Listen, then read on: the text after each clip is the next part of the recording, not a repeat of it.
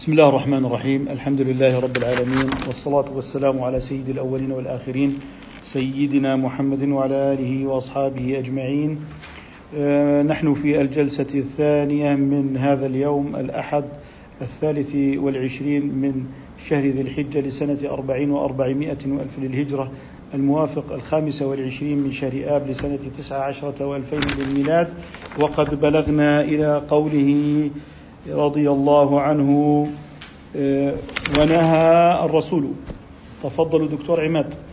ونهى الرسول عليه السلام الذكور عن لباس الحرير وتختم الذهب وعن التختم بالحديد ولا بأس بالفضة في حلية الخاتم والسيف والمصحف.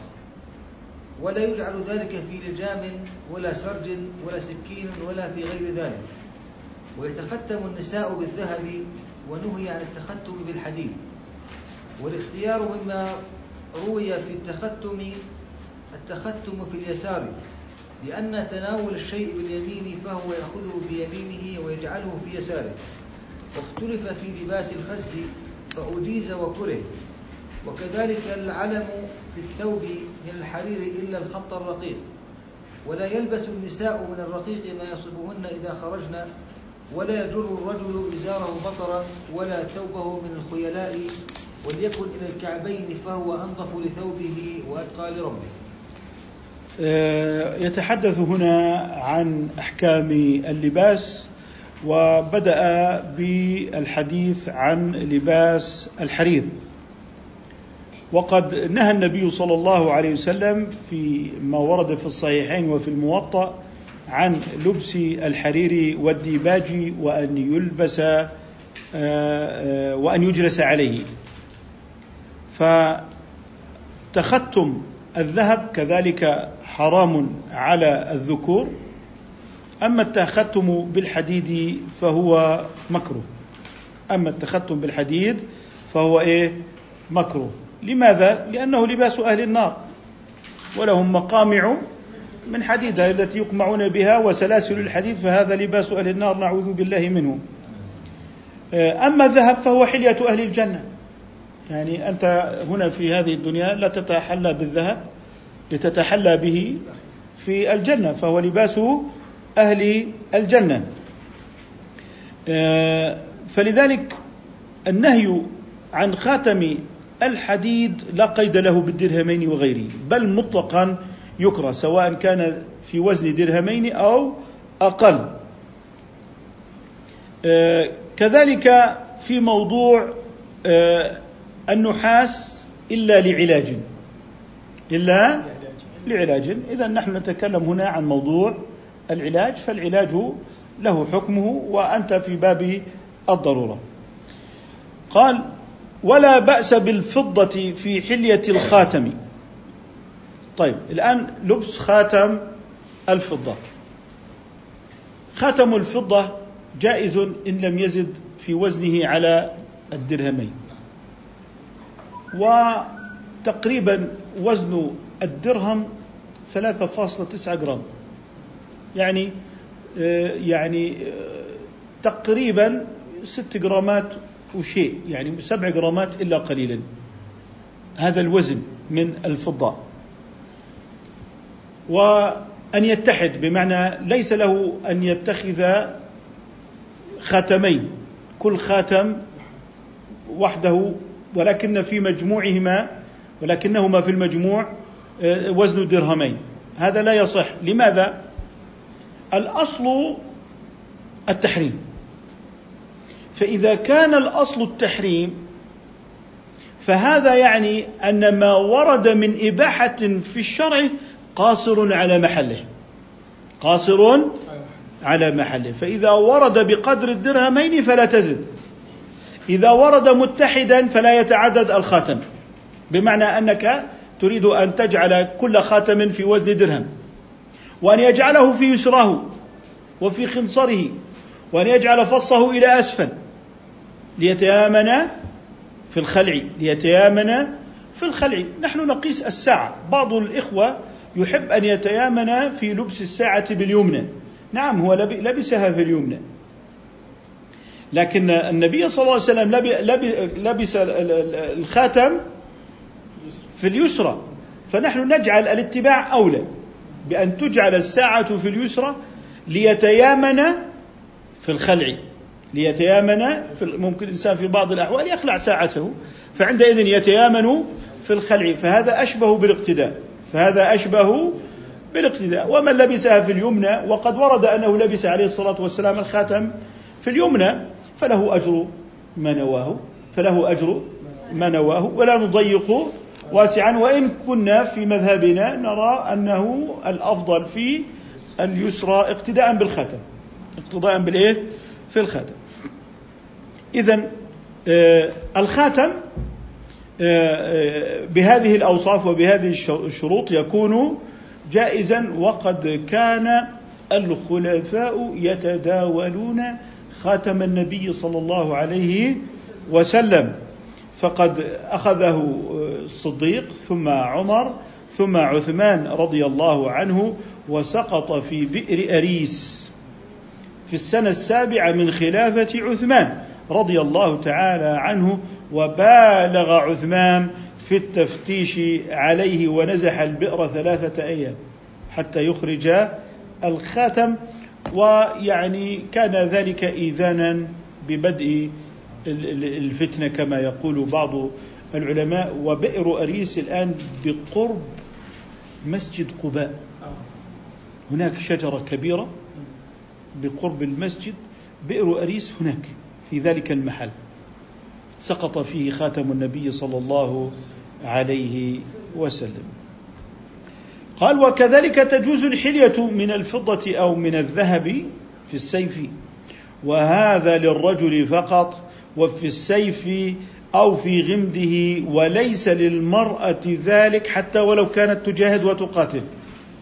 بناء على الأصل وهو أن ما ورد على خلاف الأصل وكان استثناء فهو باق على استثنائه وكذلك يقتصر على السيف دون غيره من الآلات لأن الرخصة قاصرة كما قلنا وليست في الرمح لأن السيف هو رمز آلة الحرب. ويشترط أن يكون السيف مما يجاهد به فإن كان للزينة في البيوت فلا يجوز. يعني يشترط أن يكون السيف مما يقاتل به في سبيل الله سبحانه وتعالى. أما للزينة أن يملأها بالسيوف ورجل المرحلة وساعة الصفر والبيان رقم واحد وهو أول من يهرب وهو أول الهاربين. هناك يعني في وقتنا التضليل الإعلامي والبطولات المزيفة التي يصنعها الفيسبوك وتويتر وتشعر أن الرجل إصبعه على الزناد لكنه لا يصلي في المسجد.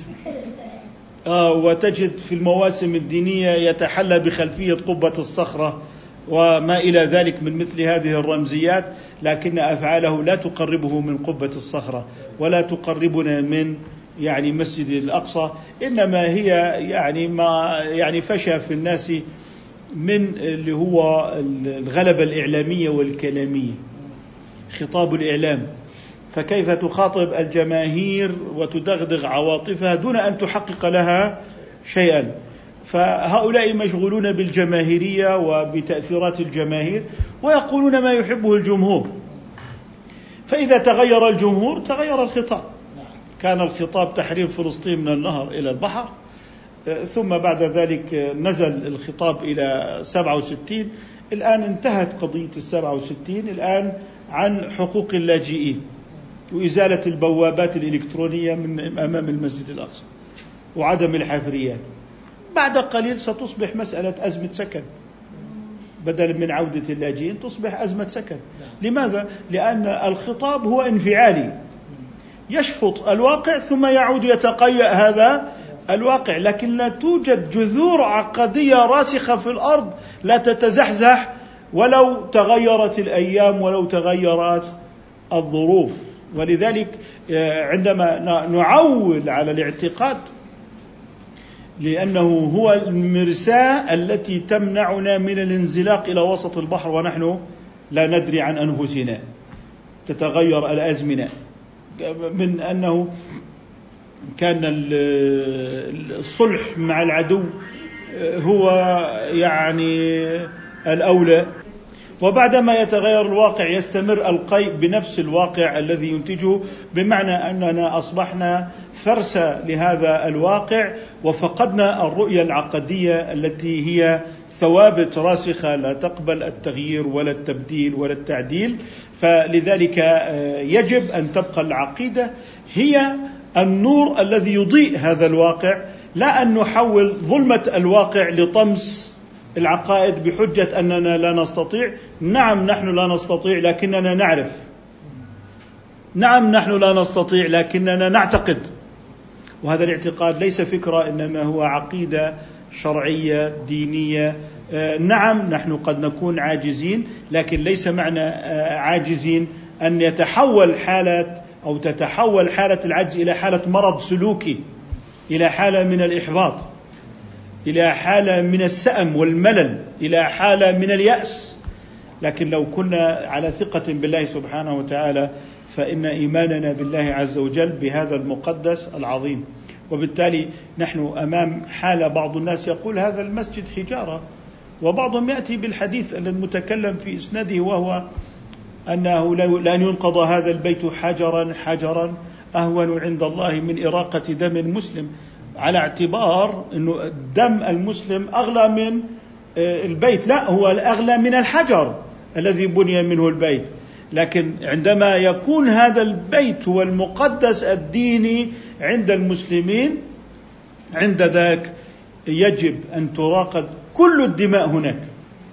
ولها شرف أن تراق هناك لأنها ليست دفاعا عن الحجارة. لأن الحجر قد يستبدل بحجر آخر لكن قدسية المكان هي التي آه، تنفق عندها الأموال وتعد العدد وتسفك هناك الدماء لأجل الدين لأنه استمد عظمته من الدين. اذا السيف سيف الجهاد يجوز أن يحلى بالفضة أو أن يحلى بالذهب. الآن هل ينطبق هذا على مثل الأسلحة الحديثة؟ لم يعد هناك قتال في السيف. هل المسدس مثلا في معنى أو البندقية في معنى السيف؟ سنجد أنفسنا إذا قلنا إنه بمعناه لغة عندئذ ليس من قبيل القياس يكون داخلا بالنص. وإن قلنا بالقياس نقول لا يدخل القياس هنا ولا يجوز. لذلك المسدس أو البندقية هل هي كالسيف في التحلية بالذهب أي في معناه وليست من باب القياس بل داخلة في المعنى نفسه وأنها داخلة من باب دلالة التنبيه اللغوي. اللغوي كما نهي عن قضاء القاضي وهو غضبان كذلك وهو فرحان كذلك وهو جوعان. هذا ليس قياس علة هنا. ممكن أن أحمله على القياس اللغوي ويكون من باب دلالات التنبيه وبالتالي أنا هنا لم أمارس القياس. إنما حملته على باب التنبيه. أنه مثل السيف تماما ليس بالقياس انه يتناوله بايه؟ باللغة، هذا يجوز لأنني لم أمارس قياسا. أما إذا مارست القياس فقلت قياسا فلا يجوز القياس لأن الرخص لا تدخل في باب القياس، لذلك هو متردد وفي محل التردد فالترك أولى فالترك أولى وهنا يعني آه، نرجع رجعنا إلى الأصول و يعني فمن فعل بشروط السيف أن يكون للجهاد وأن يكون لرجل فعند ذلك آه، يجوز من باب دلالة التنبيه والمعنى واللفظ.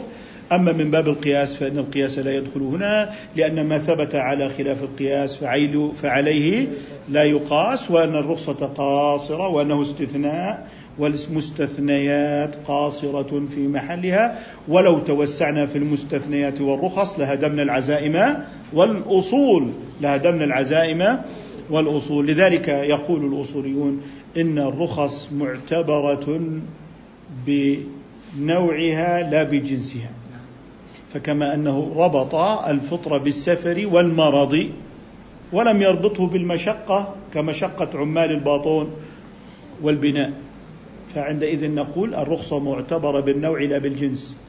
بالنوع فما اعتبره الشارع رخصة فهو بعينه معتبر ولا يجوز القياس عليه. قال والسيف واضح؟ إذا السيف هنا له مفهوم لا يجوز في الرمح ولا يجوز في الترس وما شابه ذلك. إذا له مفهوم.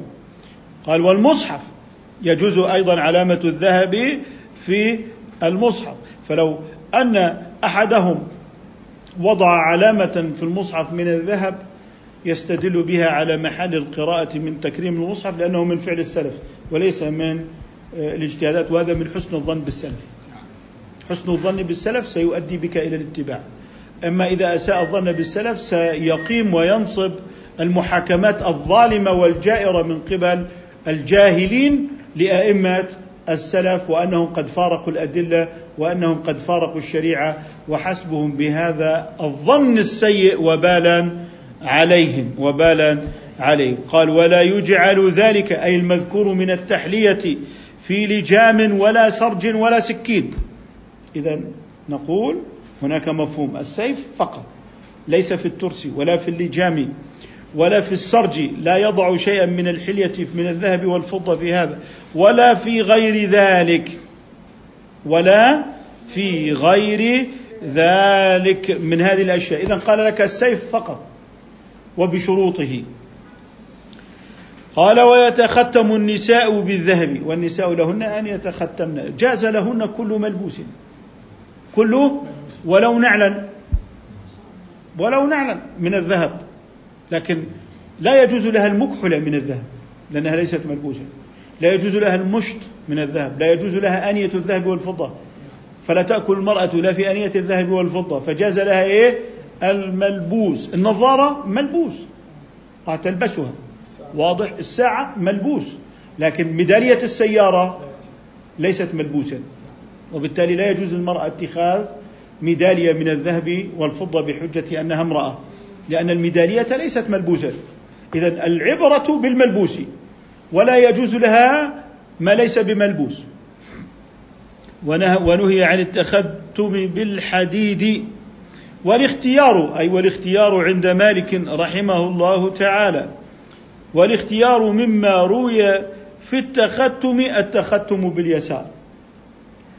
التختم باليسار. إذا قال والاختيار عن أي عن مالك رحمه الله وهو أنه عليه الصلاة والسلام اتخذ خاتما من ورق فكان في يده ثم كان في يد أبي بكر من بعده ثم كان في يد عمر ثم كان في يد عثمان رضي الله عنهم حتى وقع في بئر أريس. ونقشه محمد رسول الله. وتختم به عليه الصلاة والسلام في يساره. وهذا ما يرويه البيهقي عن النبي صلى الله عليه وسلم اتخذ خاتما من ورق وهي الفضة فجعله في يساره وكذلك أبو بكر وعمر وعثمان وعلي والحسن والحسين كانوا يتختمون في يسارهم. وفي صحيح مسلم أيضا عن أنس رضي الله تعالى عنه كان خاتم النبي صلى الله عليه وسلم في هذه وأشار إلى الخنصر من يده اليسرى. وأشار إلى الخنصر في يده اليسرى. أما التختم في اليمين فهو مكروه. وقلنا يجعل فصه مما يلي الكف ويخلعه عند قضاء الحاجة. لا يدخل ومعه الخاتم الذي فيه هذا النقش. من آية يعني امرأة أحيانا قد يكون في عقدها آية الكرسي أو في أو فيما يدل فيه لفظ الجلالة كما ورد في خاتم النبي صلى الله عليه وسلم وهو منقوش عليه محمد رسول الله. وقد اتخذ النبي صلى الله عليه وسلم خاتما لأجل أن يختم به الكتب لمحمد رسول الله كما كان يفعل الأعاجم حيث كانوا يختمون الكتب. وهل هذا من التشبه بالكفار؟ ليس من التشبه بالكفار لأنه من قبيل العادات وليس الاعتقادات وليس العبادات. فهذا كلبسنا الساعة الإلكترونية ولبسنا الساعة ذات العقارب وما إلى ذلك. وهذا مهم أن نفرق بين ما هو من العادات كلبس البنطلون الآن أو لبس الجاكيت مثلا. أزرار وسحابات هذا كله تطوير من باب الإيه؟ العادات وهو أمر واسع للناس ولا يضيق عليهم فيما وسع الله تعالى عليهم. مثل بعضهم الآن يجعل القرافة ربطة العنق من آه، يعني التشبه بالكفار ويذهب بعيدا إلى حد أنها صليب وما إلى ذلك فيعني آه، يستنزف فيما لا طائل وراءه. ولا يغني فيه البحث عن شيء. واضح؟ آه، ويجعله في يساره وفي لباس الخز فأجيز وكره. الخز هذا اللباس فيه قولان الجواز وفيه الكراهة. الآن الخز في عنا الحرير عنا السدى اللي هو العمودي الخط العمودي واللحمة الخط العرضي. وهو سداه حرير. ولحمته مثلا ممكن تكون من القطن أو الصوف أو ما إلى ذلك. فما كان عموده اللي هو سداه حرير ولحمته من غير الحرير فهذا مكروه فهذا مكروه. أما لو كان العكس فهو حرام. أما لو كان العكس فهو حرام. وسئل مالك عن الخز قال رأيت على ربيعة قلنسوة فيها خز. طيب ما معنى ذلك؟ معنى ذلك أنه لما رأى ربيعة يفعل ذلك وثقته بدين ربيعة وثقة الأمة بدين ربيعة أن هؤلاء الناس لا يرتكبون المحرمات وهم المقتدى بهم. وهم الايه؟ لأن الإمام والعالم يعرف أنه مقتدى به. وعليه إذا علم ذلك أن ينتبه وأن يراعي أن العامة ينظرون إليه ويقتدون به. فأجيز وكره والمعتمد الكراهة وهو ما استظهره ابن رشد. وأما الجواز فقد ذكره الباجي في القبس. واضح؟ قال وكذلك العلم. العلم. والعلم هنا نسج في الثوب على قدر أربعة أصابع لا تزيد. حتى يجوز. أنه مختلف فيه بين الكراهة والإيه والجواز. وموضع الاختلاف؟ أنهم مختلفون في الجواز والكراهة. إن كانت أربعة أصابع فأقل. والأصابع مقدرة بالإصبع الأوسط. واستظهر الدردير في الكبير الجواز اللي هو العلم المنسوج. العلم الايه؟ المنسوج. بالحرير. في الثوب ما بين الجواز والكراهة. واضح الكلام؟ وموضع البحث فيما هو على أربعة أصابع. بقدر الإصبع الأوسط. فما زاد فهو حرام. فهو إيه؟ حرام. قال وكذلك العلم على وجه النسج. منسوج. من الحرير. إلا الخط الرقيق. فهو جائز ولا كراهة فيه. جائز ولا كراهة ولا كراهة فيه وهو أقل من الإصبع. وهو أقل من الإصبع. وهذا جائز اتفاقا. وهذا جائز اتفاقا. إذا الحرير للرجل حرام. وما ورد فهو على سبيل الاستثناء كالعلم في الثوب والخيط الرقيق في الثوب والخياطة ويجوز من الحرير الخياطة به. الخياطة يعني إنك أنت تخيط فيه. تمام؟ وكذلك تجوز الناموسية اللي هي من البعوض لأنه هو ما بيجلس عليها هي بتكون كالستارة. لا يجلس عليها لكن الجلوس عليه حرام ولو مع زوجته. يعني الزوجة لها وطاء من الحرير. تمام؟ تجلس هي عليه حرة لكن الرجل ممنوع. طيب بده يجلس مع زوجته على الحرير نقول له ممنوع. ممنوع. مش إنه تجلس عليه وإذا قام تقوم. لأنه رخص لك مع الزوجة لا. خلاص. لا تجلس ولو مع الزوجة. بيجوز لك ستارة حرير. الراية من الحرير. الراية من الحرير الستارات المعلقة لأن هذا لا يعد استعمالا. لأنه هذا لا يعد استعمالا. إذا المناط التحريم أن يكون مستعملا. فلو كان رجل وضع ستارة من حرير لا يعد استعمالا.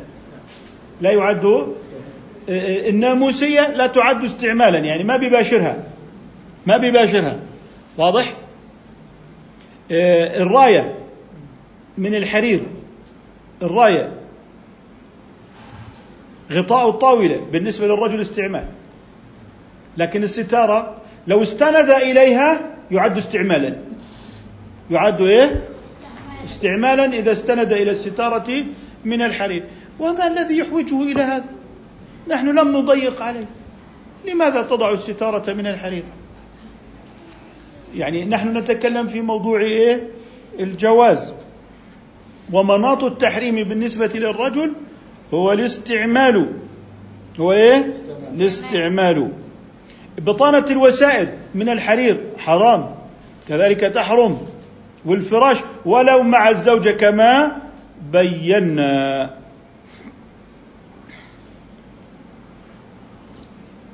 بعضهم يقصر الخز على ما كان سداه الحرير ولحمته وبر فقط.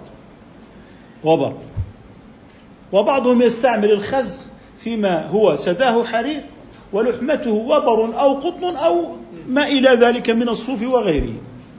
لكن بعضهم يصر ويقول أنه الخز ما كان سداه من حرير ولحمته وبر فقط. أما ما كان لحمته من غير الوبر فلا يعد خزا. والوبر هو ما ينبت على جلد الإبل والأرانب. وما سواه شعر لإبل وأرنب يعزى الوبر والصوف للنعاج والباقي شعر. لإبل وأرنب يعزى الوبر والصوف للنعاج والباقي شعر. الإبل والأرانب والأرانب.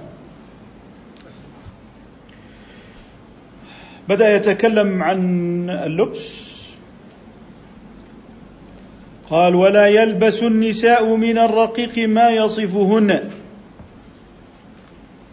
إذا خرجن ولا الرجل. الآن يتكلم عن لبس النساء في عندنا ما يصف وعندنا ما يشف. الآن الرقيق ما يصفهن إذا خرجن. الآن في عندنا المحدد بمعنى إنه صحيح هو كثيف بحيث لا يظهر من تحته لون البشرة ولكنه يعطي تحديدا للجسم. تحديد للجسم تحديد للصدر. وربما يتهاون الناس في هذا بدعوى انه هذا حجاب.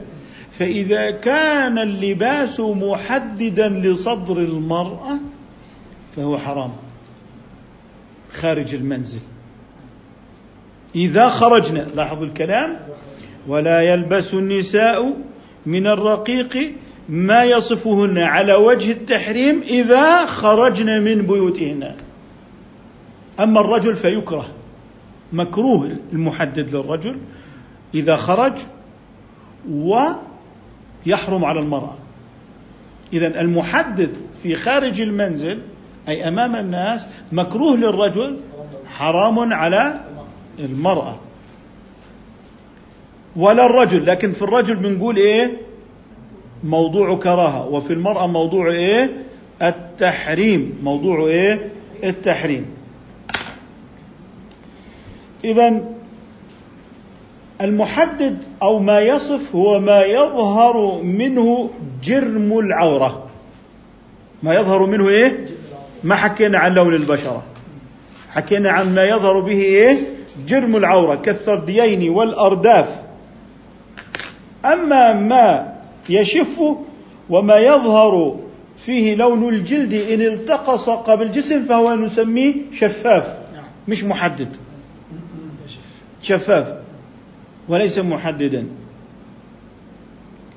لذلك نقول إن لباس المرأة ما وصف به الشارع أنه نهاها عن المحدد. ما أمرها بنوع قماش معين ولا أمرها بلون معين ولا نهاها عن لون معين. وكذلك الرجل. وكذلك إيه؟ الرجل. هذا من باب مطلق العادات. البسوا بهذه الصفات ولا يضركم اللون ولا يضركم القماش أو شكل التصميم. المهم ألا يكون في تشبه المرأة بالرجل ولا الرجل بالمرأة؟ ألا يكون فيه شهرة؟ ألا يكون فيه تشبه بلباس ديني بالكفار؟ واضح؟ ألا يكون محددا للمرأة إذا خرجت فيكون على وجه التحريم؟ ولا يكون محددا للرجل إذا خرج على وجه إيه؟ الكراهة. والتحديد إنه نفس اللباس محدد لكن ممكن إنه الواحد يلبس ثوب أو المرأة تلبس ثوب ولكن يكون التحديد بالريح. التحديد بالريح غير معتبر. ما حد يقول لك والله لا يا أخي والله البنطلون أحسن لأنه الثوب محدد بالريح. لا. ما حدد بالريح عفوا. إن نوقف الرياح نقول للرياح حين سنخرج من المنزل فإياكم أن تأتون لأننا سنخرج بالثوب. لا. إذا التحديد بالريح غير معتبر. فإن حصل التحديد بالريح فهو عفو. والنساء الفضليات يعرفن كيف يتصرفن بالريح فتجدها تتصرف بما يليق بها كامرأة مسلمة مؤمنة صالحة قدوة. ولذلك هذا ما تعرفه النساء الصالحات وهن يعني آه، من ذوات الأخلاق الرفيعة والحشمة والوقار في الدين. قال ولا الرجل إزاره بطرا ولا ثوبه من الخيلاء. هذا قرأناه نعم. إذا في قوله هنا بدأ يتكلم عن الرجل والمرأة في جرهما الإزار. فالرجل والمرأة في جر الإزار بطرا سواء. فالمرأة إذا جرت ثوبها بنية الكبر والخيلاء حرام. والرجل كذلك. والرجل كذلك.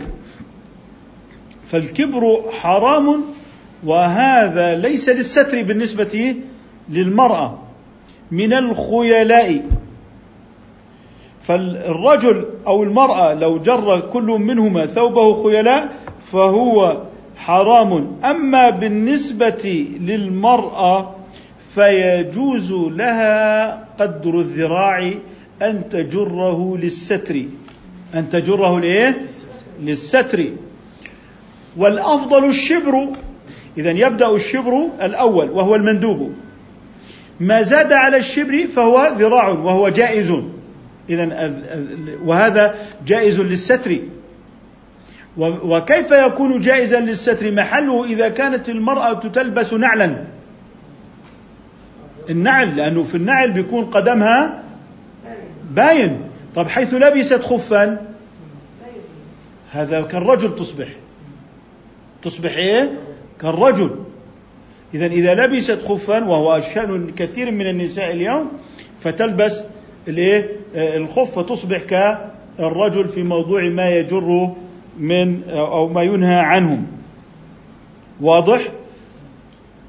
فالآن يتكلم عن الرجل في موضوع اللبس. من جر ثوبه خيلاء. خيلاء هنا إعرابها حال.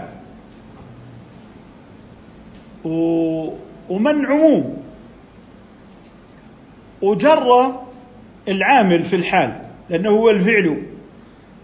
والحال مقيدة لعاملها مخصصة لصاحبها مخصصة لصاحبها.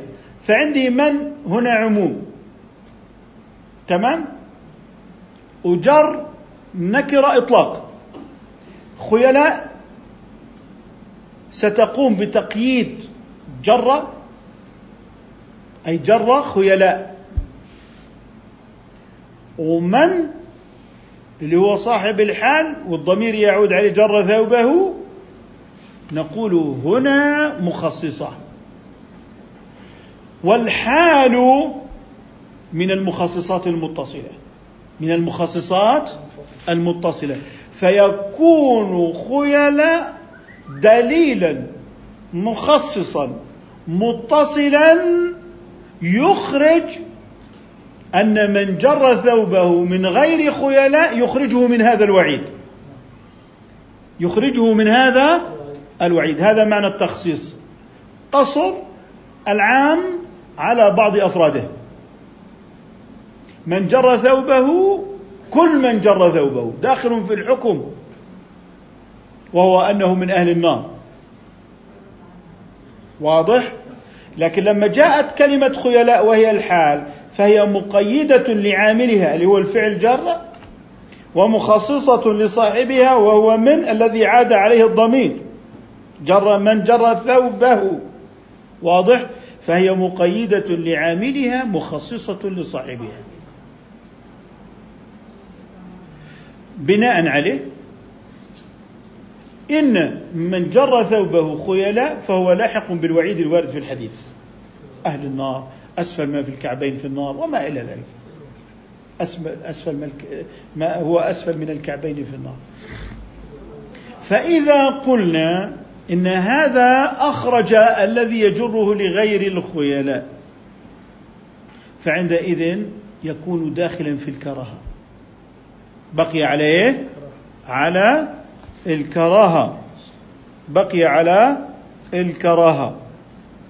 آه، فإذا كان الرجل يجره لغير كراهة لغير كبر فهو ل آه، يكون على سبيل الكراهة الشديدة. ربما الإنسان يعجب بلباسه لا يكون متكبرا. المتكبر هو الذي يغمط الناس ينظر إليهم باحتقار. هذا هو الكبر. العجب النظر إلى النفس بعين الكمال. النظر إلى النفس بعين الإيه؟ الكمال. يعني واحد شايف لباسه جميل ومعجب في هذا اللباس هذا جائز مع الكراهة. جائز مع الكراهة.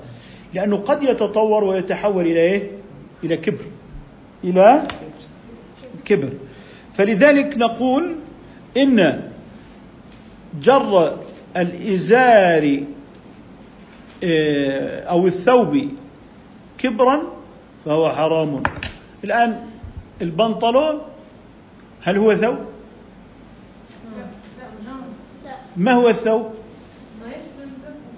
ما يستر الجسد. طيب.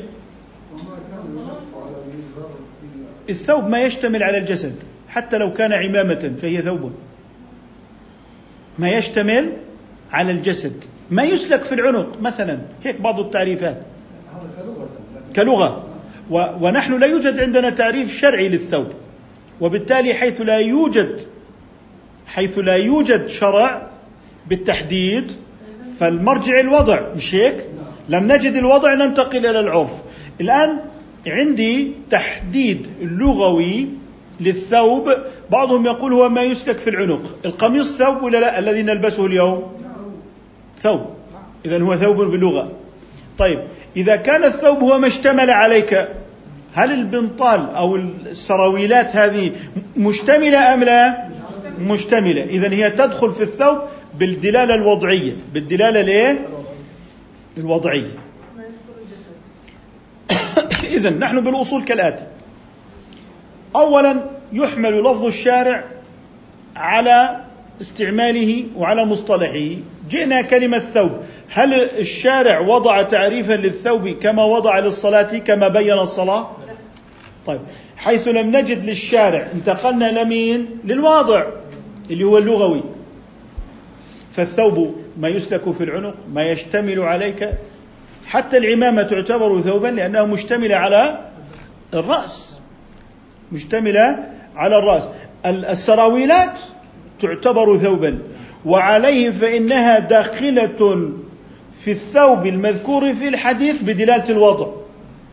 وعليه إطالة البنطال أو السراويلات كحكم إطالة بقية الثياب من دشداشة اللي إحنا نسميها أو الإزار أو البنطال فهو داخل بالوضع.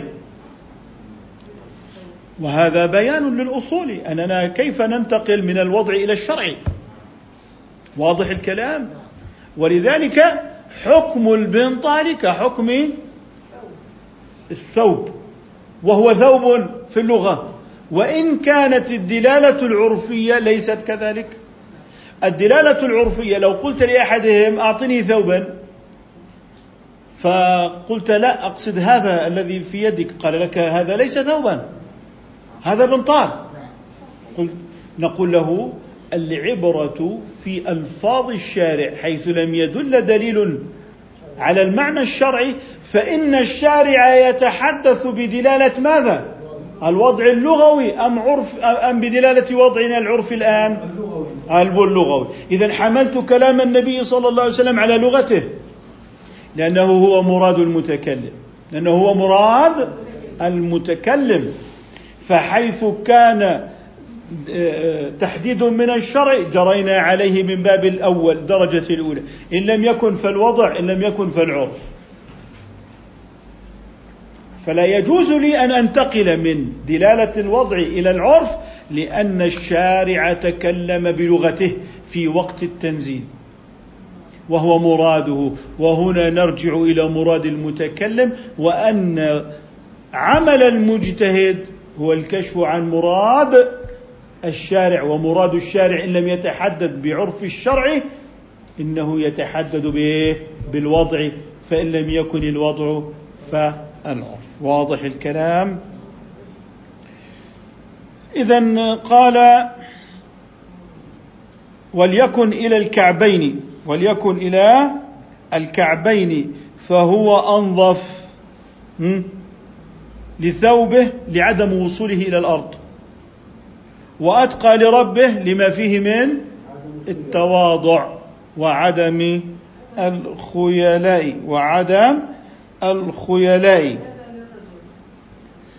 إيه، بالنسبة للمرأة ذكرنا تفصيلها إن كانت تلبس نعلا أو تلبس خفا.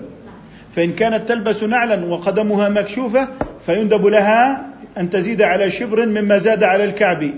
فإن زادت إلى شبر آخر وهو الذراع فهو جائز. إذا الشبر مندوب والذراع جائز. وما زاد فهو باطل لأنه لا حاجة له. فلما جرته إنما لتستر قدمها حتى لا تنكشف. طب فإن لبست خفا فلا حاجة له فتكون كالرجل. فلا حاجة له فتكون كإيه؟ الرجل لأنه آه، ما, ما, ما يظهر منها هو الحذاء. لن يظهر قدمها. واضح؟